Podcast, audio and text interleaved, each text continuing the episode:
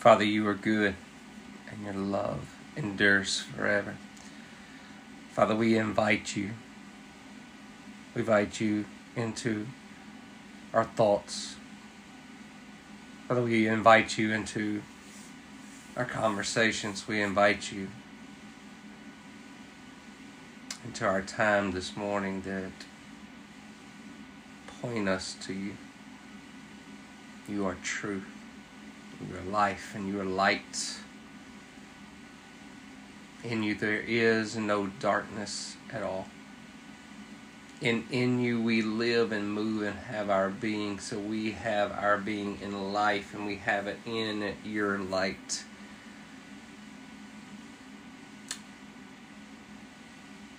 Jesus, thank you for including us in your cross, in your death, your resurrection, and your ascension. Thank you for placing us in you and you in us, that there is no separation. And thank you, Holy Spirit, that you've empowered us. That you comfort us, that you are here with us. You have filled us with your presence and you have come upon us and baptized you, baptized us with your presence. Thank you, Holy Spirit, that you are here today to teach us and to guide us into all truth and always point us to Jesus. Thank you that you always point us to Jesus. For we can't do this. We confess that. That we can't do this alone. And so we thank you that we have included in the Trinity, there we are with you right now. Thank you, Jesus. In Jesus' name. Amen. So, uh, just wanted to continue to think about how good God is. Um, and so, um, in that, and um, we, we, we talk about it a lot that Jesus is perfect theology. And so, just want to remind us, just going into Hebrews chapter 1 um, I want to read Hebrews chapter 1 to us, and again, I'll be in the Passion Version, but um, just reminding us that Jesus is perfect theology. So if we're looking at Christ, um, when we look at the Word, and that when we read the Word, we want to see it through the eyes of Jesus. Um, we also want to um, incorporate our life like He incorporates His life. Um, so in Him we live, we move, we have our being. So, um, so one of the things in Hebrews one just reminding us that He is that exact replica of the Father. Um, and so, if we want to know what the Father is like, then Jesus showed us. If we want to know what our true self is like, then Jesus showed us. Um, and so let's just dig into Hebrews and uh, then we'll go from there. But Hebrews chapter 1 throughout our history, God has spoken to our ancestors by his prophets in many different ways. The revelation he gave them was only a fragment at a time, building one truth upon another. But to us living in these last days, God now speaks to us openly in the language of a son the appointed heir of everything, for through him God created the panorama of all things and all time. God speaks openly, it says, through the language of a son. So he is speaking to us today through the language of Jesus Christ. That is who he that's how he is speaking to us. It is emanated through Christ, right? And says, verse 2 the son is the dazzling radiance of God's splendor, the exact expression of God's true nature, his mirror image. He holds the universe together and expands it by the mighty power of his spoken word. He accomplished for us the complete cleansing of sins accomplished. It's done. And then took his seat on the highest throne at the right hand of the majestic one. So it is a he is seated in that place, meaning it is a that that part is a finished work. Verse 4 He is infinitely greater than angels, for he inherited a rank and a name far greater than theirs. For God has never said to any angel what he said to Jesus You are my favored son. Today I have fathered you. And this, I will be the father to him, and he will be the son to me. And again, when he brought his firstborn son into the world, it says, Let all my angels bow down before him and kiss him and worship. And about his angels, he says, I make my angels swift winds and my ministers fiery flames. But about his son, he called him God, saying, Your throne, O God, endures forever and ever, and you will rule your kingdom with justice and righteousness, for you have cherished righteousness and detested lawlessness. For this reason, God, your God, has anointed you and poured out the oil of bliss on you more than on any of your friends. And he called him Lord, saying, Lord, you formed the earth in the beginning, and with your own hands you crafted the cosmos. They will both one day disappear, but you will remain forever. They will all fade away like a worn out garment, and they will be changed like clothes, and you will fold them up and put them away. But you are, I am. You never change, years without end, and God has never said this to any of his angels. Take your seat next to me at my right hand until I force your whispering enemies to be a rug under your feet. What role then do angels have? The angels are spirit messengers sent by God to serve those who are going to be saved. So, there from the beginning, John talks about in the beginning was the Word, the Word was with God, the Word was God. A word with pros, meaning they were face to face mirror images together. The expression is used here about mirror images of them reflecting one another. The exact replica mirror images together, together from the beginning, in one another. And Jesus in John 17, as he prays for us that we would be one with them as they are one. And so he has included us in that place. In fact, Ephesians says we are seated. He says here he set him down at the right hand. And Ephesians says we are seated in heavenly places with Christ Jesus. That is where we are. First John says, as he is now, so are we in this world. So we look at if God is speaking through his son this very time, these last days, it says he is speaking through his son, right? And if the earth in Romans says is groaning for the sons of God to rise up and take their place, we have to see who we are in Christ Jesus, um, and to see that. Um, and so it really gets um, muddy sometimes. Um, I have a friend of mine that um, did some classes together this year through school, and we were on this national um, cohort thing. And um, one of the things he said if the if the waters are are still muddy, then you hadn't got deep enough. Um, and so if you can't see through the mud, and you hadn't got deep enough, and so I think here lately I I had been looking at the muddy waters um, of society, of our culture, of um, just the things that are going on, news. Seems like there's a lot of death, a lot of sickness, a lot of um, downcast. Uh, it just reminds me of Isaiah that behold there was a darkness across the whole land and it just seems like um, you can allow that to just oppress you um, and so, uh, what I've had to do really over this last week is just really push myself through. Um, almost like I'm in that shallow water trying to push through that mud until I can get out in deep waters and really see. Um, and so um, I got a list of things here of um, Jesus, what we see in the Gospels of how he treated certain things. And so um, I have a list here, uh, maybe about 10 things that we're going to look at. Um, and don't think you're going to be here for a long time.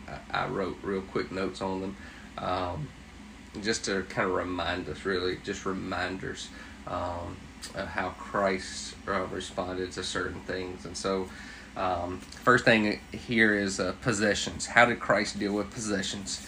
Um, Jack Hayford, he says, abundance is measured by how much we give away, not by how much we have. And I think um, Jesus lived that, right?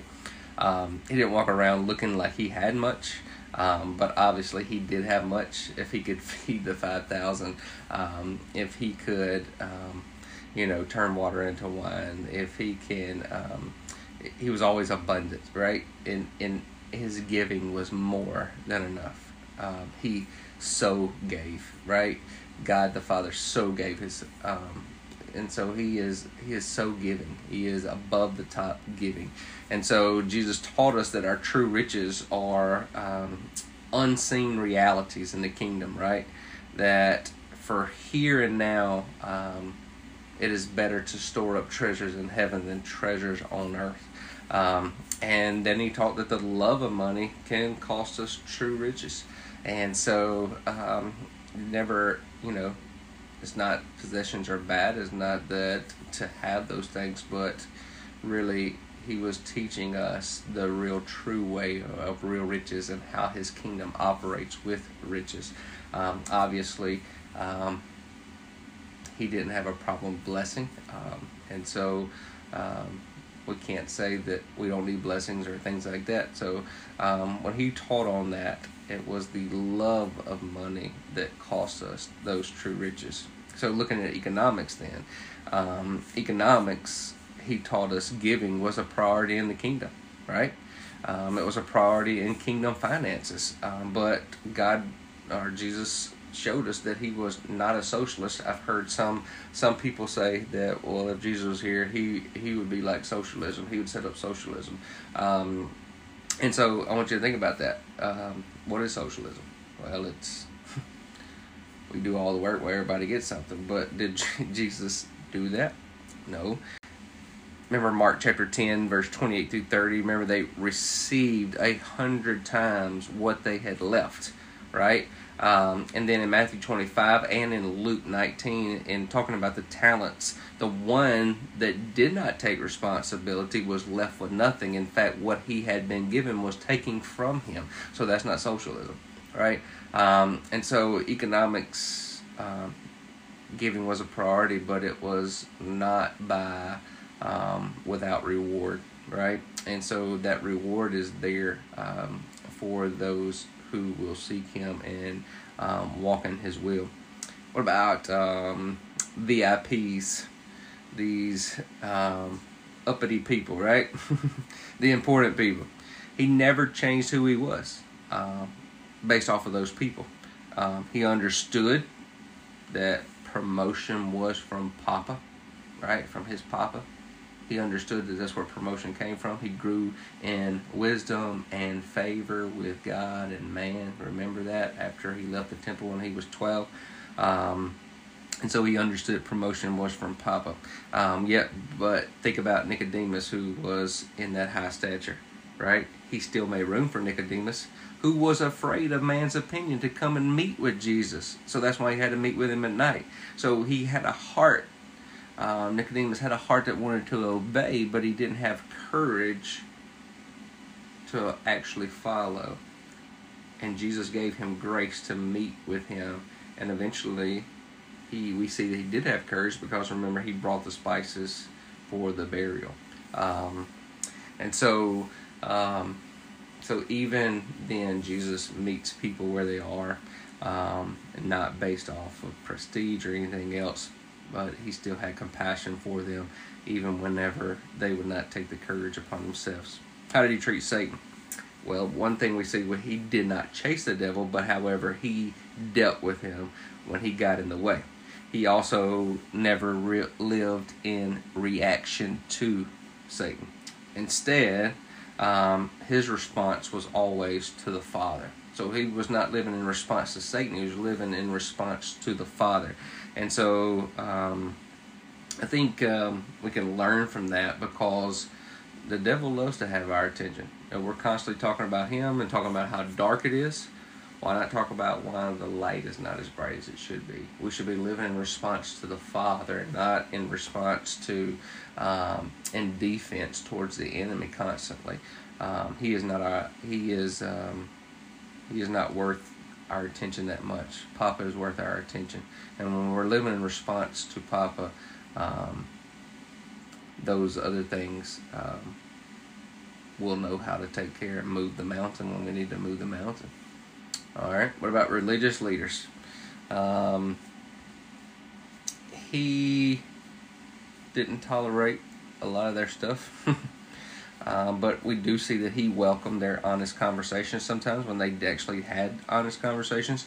He welcomed those. Um, he even also, a couple of times, he acknowledged um, eh, whenever a few of them showed great faith. Um, so he even acknowledged them and he didn't. Um, so, you know, he. I think a lot of times we just say, well, they're religious, so we just put them all in a box. And um, but you remember, Jesus was after everybody's heart and so um, he didn't just exclude people because they belong to a certain thing. And that's in Mark chapter 12, verse 34. We see that he acknowledged even great faith and wisdom in some um, political issues. Now, there were a lot of political issues during Jesus' day, and he could have addressed a lot of them, right? Um, so we don't ever need to get in the spot to think that we're the only one dealing with political issues. Uh, this has been going on for a long time. Um, some had it worse than others. Some had it better than others. Um, but Jesus had plenty that he could have addressed. But did he? No. Instead, he always taught about his kingdom. He wasn't focused on their kingdom. He was talking and focused about his kingdom which was a kingdom of the heart, which was always about a matter of the heart. You think about every one of these issues so far that we've mentioned possessions, economics, all these things was a matter of the heart. Whether he was dealing with a religious leader, whether he was dealing with a VIP, whether he was, it was always about an issue of the heart because that always has the power to deal with the issues of his day and hour. So go back to that part about where we think Jesus would be a socialist. Would he? No. Um, and you think about that. Um, yes, it was giving, um, and it was all about helping people in need. At the same time, if we set up a government that is like that without changing the heart, we still got nowhere. Um, and if we fix all our issues that we have in America right now, and we fix them all and we do them like we want to do them, guess what? Without changed hearts, hearts that belong to the Father, who are seeking the Father, we're still going to be right back in the same place that we was before.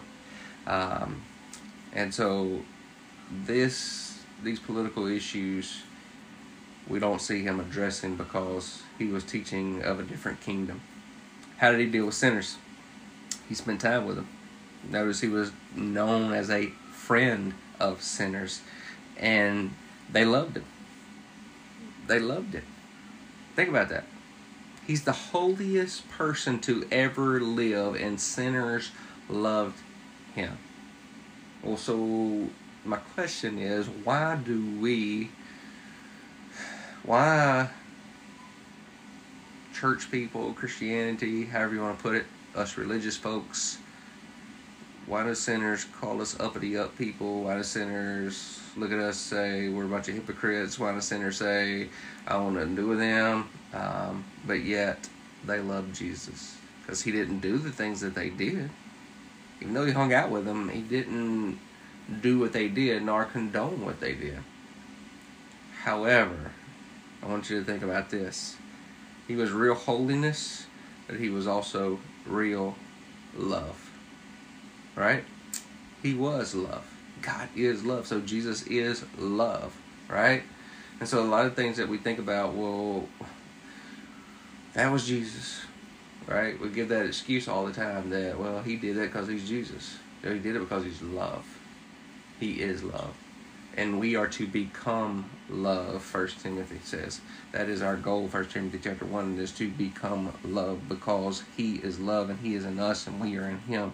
So real love and real holiness people are actually hungry for that. In fact the sons of god if they would rise up and take their place and become real love and real holiness. People are so hungry for that. What did he say about angels? We even saw that right here um, in this passage in hebrews but they ministered to him.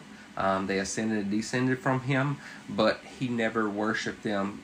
However, even though he never worshipped them, he did not ignore them. And so I think that's where we get that wrong a lot of times. Um, is angels are cooperating with us. Um, they are ministers here on this earth. They are sent to do um, the work of God. They are released by the word and authority of God. Um, and so we have to remember they didn't just disappear when Holy Spirit showed up. Um, and so I think that's what we think a lot of times, and we misread some of these passages thinking that uh, we're not supposed to worship angels, um, which we're not. Um, but talking about angels does not mean we're worshiping them. Um, and so we have to get that in our head that they are part of the kingdom. What do you say about government? And so government is a little bit different than the politics I was talking about earlier. Government, he said to give Caesar what is his. And this was a very bad uh, government system in Jesus' day, right? Um, a lot of people were upset with the government. A lot of people was ready for Jesus to come on the scene because they were looking for a Messiah that was going to uproot that current government system who had them in oppression. And every time they asked him about that, he was like, nope, not what I'm doing.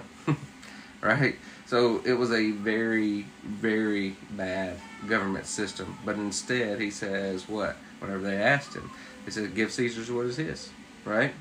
Um, and so um, I think that's hard because if that was a righteous government during his day, we'd be like, well, see, they could trust them. So that's why Jesus said that. But we don't have nothing to stand on when we say that because that was not a good government, right?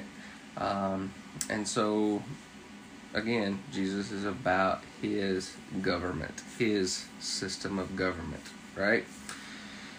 Um, funerals. included this because thinking about death a lot. Um, we have a lot of death around here, a lot of sickness around here. Um, but how did Jesus? Um, how did he approach funerals? Well, he ruined them. what I mean by that? What did he do? He ruined the funeral because the funeral is to honor the dead person. There wasn't nobody dead whenever Jesus walked off. he raised him. He even did that at his own funeral, right? Three days later, he rose. Um, and so God took sickness and disease very seriously. Hebrew says it is time appointed for man to die. Um, but the thing about that is, doesn't we see that through Jesus' work is that sometimes, obviously, it was before the time that they were supposed to. Um, and so Jesus went about sickness and disease, knocking it on its heels. Um, because that is not from the Father. So we see that it's not from the Father. We see that sickness and disease is not from the Father. Does He not? And He does not want His people to be sick. Um, he does not want His people um, to to to do that. Right? He doesn't want people to be in that. Right? And so um, I think again we have to look at a lot of this stuff as about his kingdom operates differently, um, but it also it operates from a matter of the heart with Papa. All these things we see are access points to the Father and the Father's ways. Um, all these things are about the kingdom and how His kingdom operates. Remember, it's an upside down kingdom.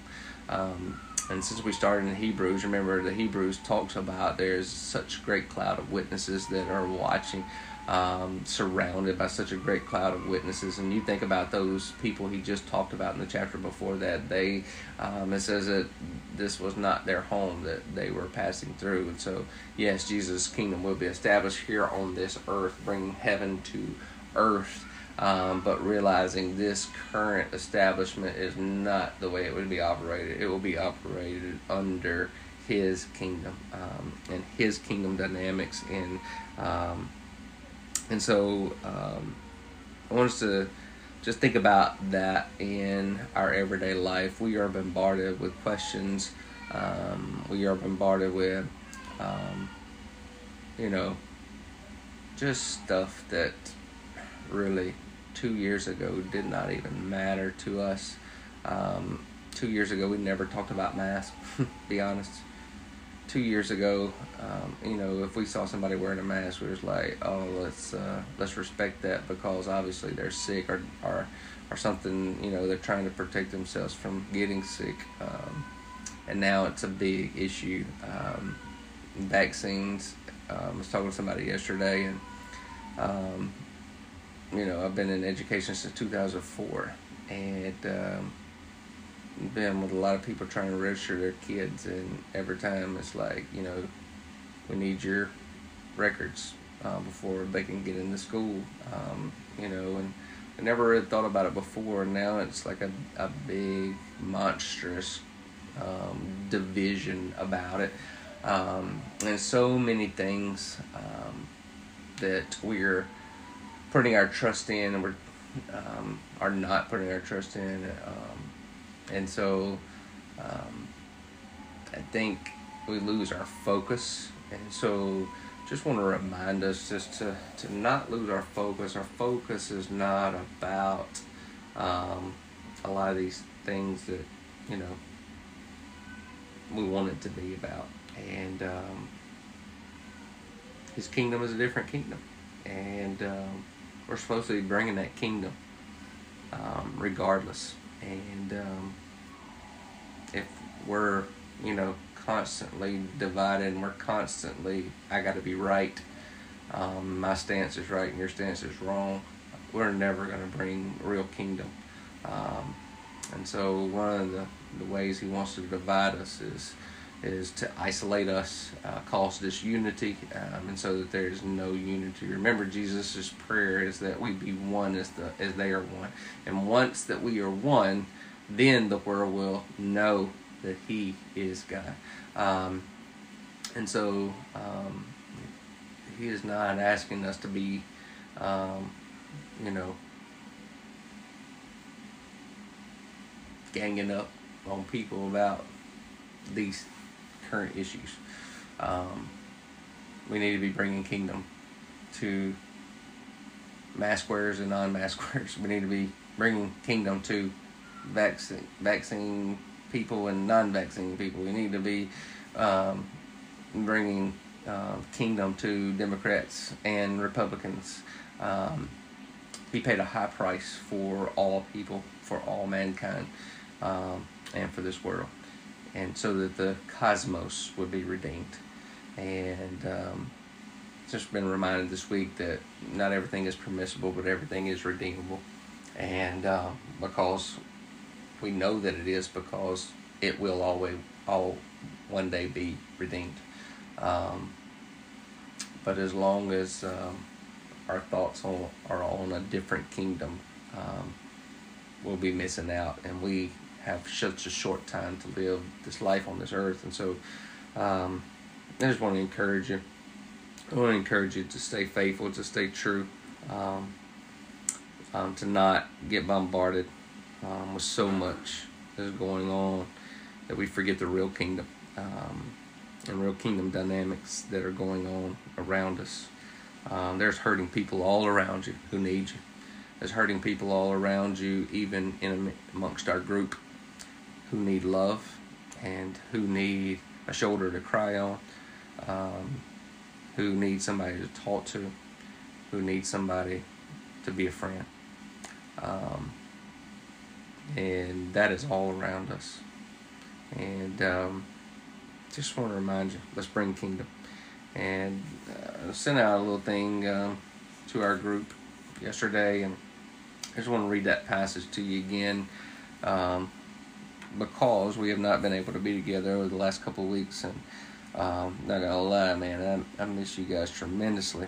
And uh, just this verse speaks to me because of he's talking about the separation that they had, but um, this is just huge to me. He said, Beloved friends, we may have been torn away from you physically for a season, but never in our hearts. And that's so true.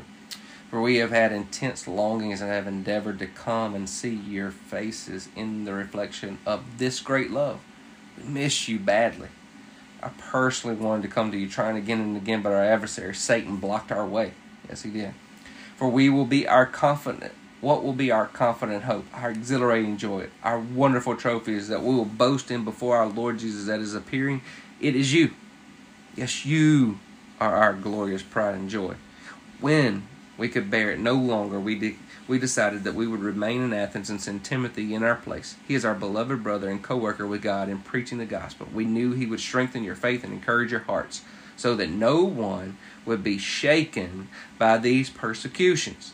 For you know you are destined for this. In fact, when we were with you, we forewarned you. Suffering and persecution is coming.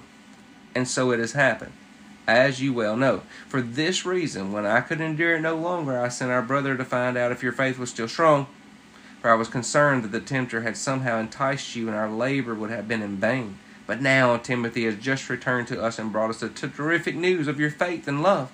He informed us that you still hold us dear in your hearts and that you long to see us as much as we long to see you.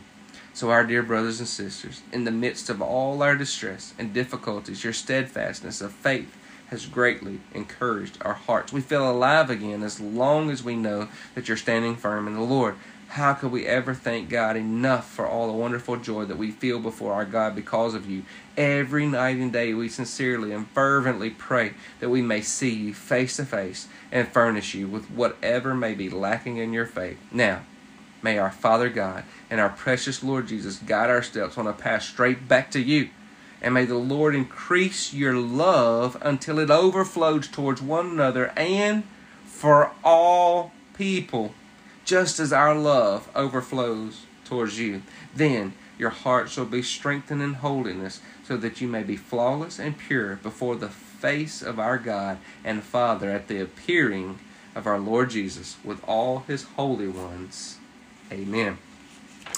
And so, just want to close this out, and, and, just I reminded you of this yesterday, but I want to just kind of do this exercise with you before um, we depart today. But in 1 Corinthians 13, if you were to become love, 1 Timothy um, chapter 1 says you're to become love, right? And that is our goal. And so, um, I want you to replace the word love.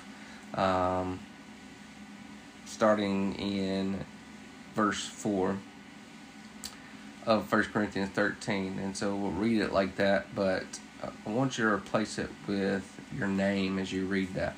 And that may sound a little weird at first, um, and it really may feel weird when you begin to do it. Um, but you got to realize that's who you're, who you are. God is love. He's in you and you are in him. And you are to become that. And so to remind yourself that this is who I am, then just take a practice of this. That this is who you are becoming. And so to remind yourself this is who you are. So the first three verses I just read as it is. If I were to speak with eloquence in earth's many languages and in the heavenly tongues of angels, yet I didn't express myself with love, express myself with what? Like Jesus, right? My words wouldn't be reduced to the hollow sound of nothing more than a clanging cymbal. And if I were to have the gift of prophecy, the profound understanding of God's hidden secrets, if I possess unending supernatural knowledge, if I had the greatest gift of faith, I could move mountains, but never learn to love, never learn to be like Jesus, I'm nothing if I were to be so generous as to give away everything I own to feed the poor, to offer my body to be burned as a martyr without the pure motive of love, I would gain nothing of value. So here we, verse 4, begin to take that, and I'll just use the word I as we're doing it today, but just begin to practice that in your own time and use your name there. But I am large and incredibly patient. It may sound weird at first. Just remind yourself I am incredibly patient. Why? Because I'm becoming love. I'm incredibly patient. I am gentle. I am consistently kind to all people. I refuse to be jealous when blessing comes to someone else. I never brag about one's achievements, nor inflate my own importance. I do not traffic in shame or disrespect, nor selfishly seek my own honor. I'm not easily irritated. I don't quickly take an offense. But I joyfully celebrate honesty. I find no delight in what is wrong. I am a safe place of shelter, for I never stop believing the best for others. I never take failure as defeat, for I never give up. For I never stop loving. For love, see, extends beyond the gift of prophecy, which eventually fades away. It's more enduring than tongues, which will one day fall silent. See, love remains long after words of knowledge are forgotten. Our present knowledge and our prophecies are but partial. But when love's perfection arrives, the partial will fade away. When I was a child, I spoke about childish matters, for I saw things like a child and reasoned like a child. But the day came when I matured, and I set aside my childish ways. For now we see but a faint reflection of riddles and mysteries as though reflected in a mirror. But one day we will see face to face. My understanding is, well, it's incomplete right now. Think about that. No matter our understanding right now, it's still incomplete. So we must keep pressing in. But one day I will understand everything, just as everything about me has been fully understood. Until then, there are three things that remain faith, hope, and love. Yet love surpasses them all. So, above all else, let love be the beautiful prize for which you run. And Hebrews reminds us there is a race that we are running. Let us run it well. Amen.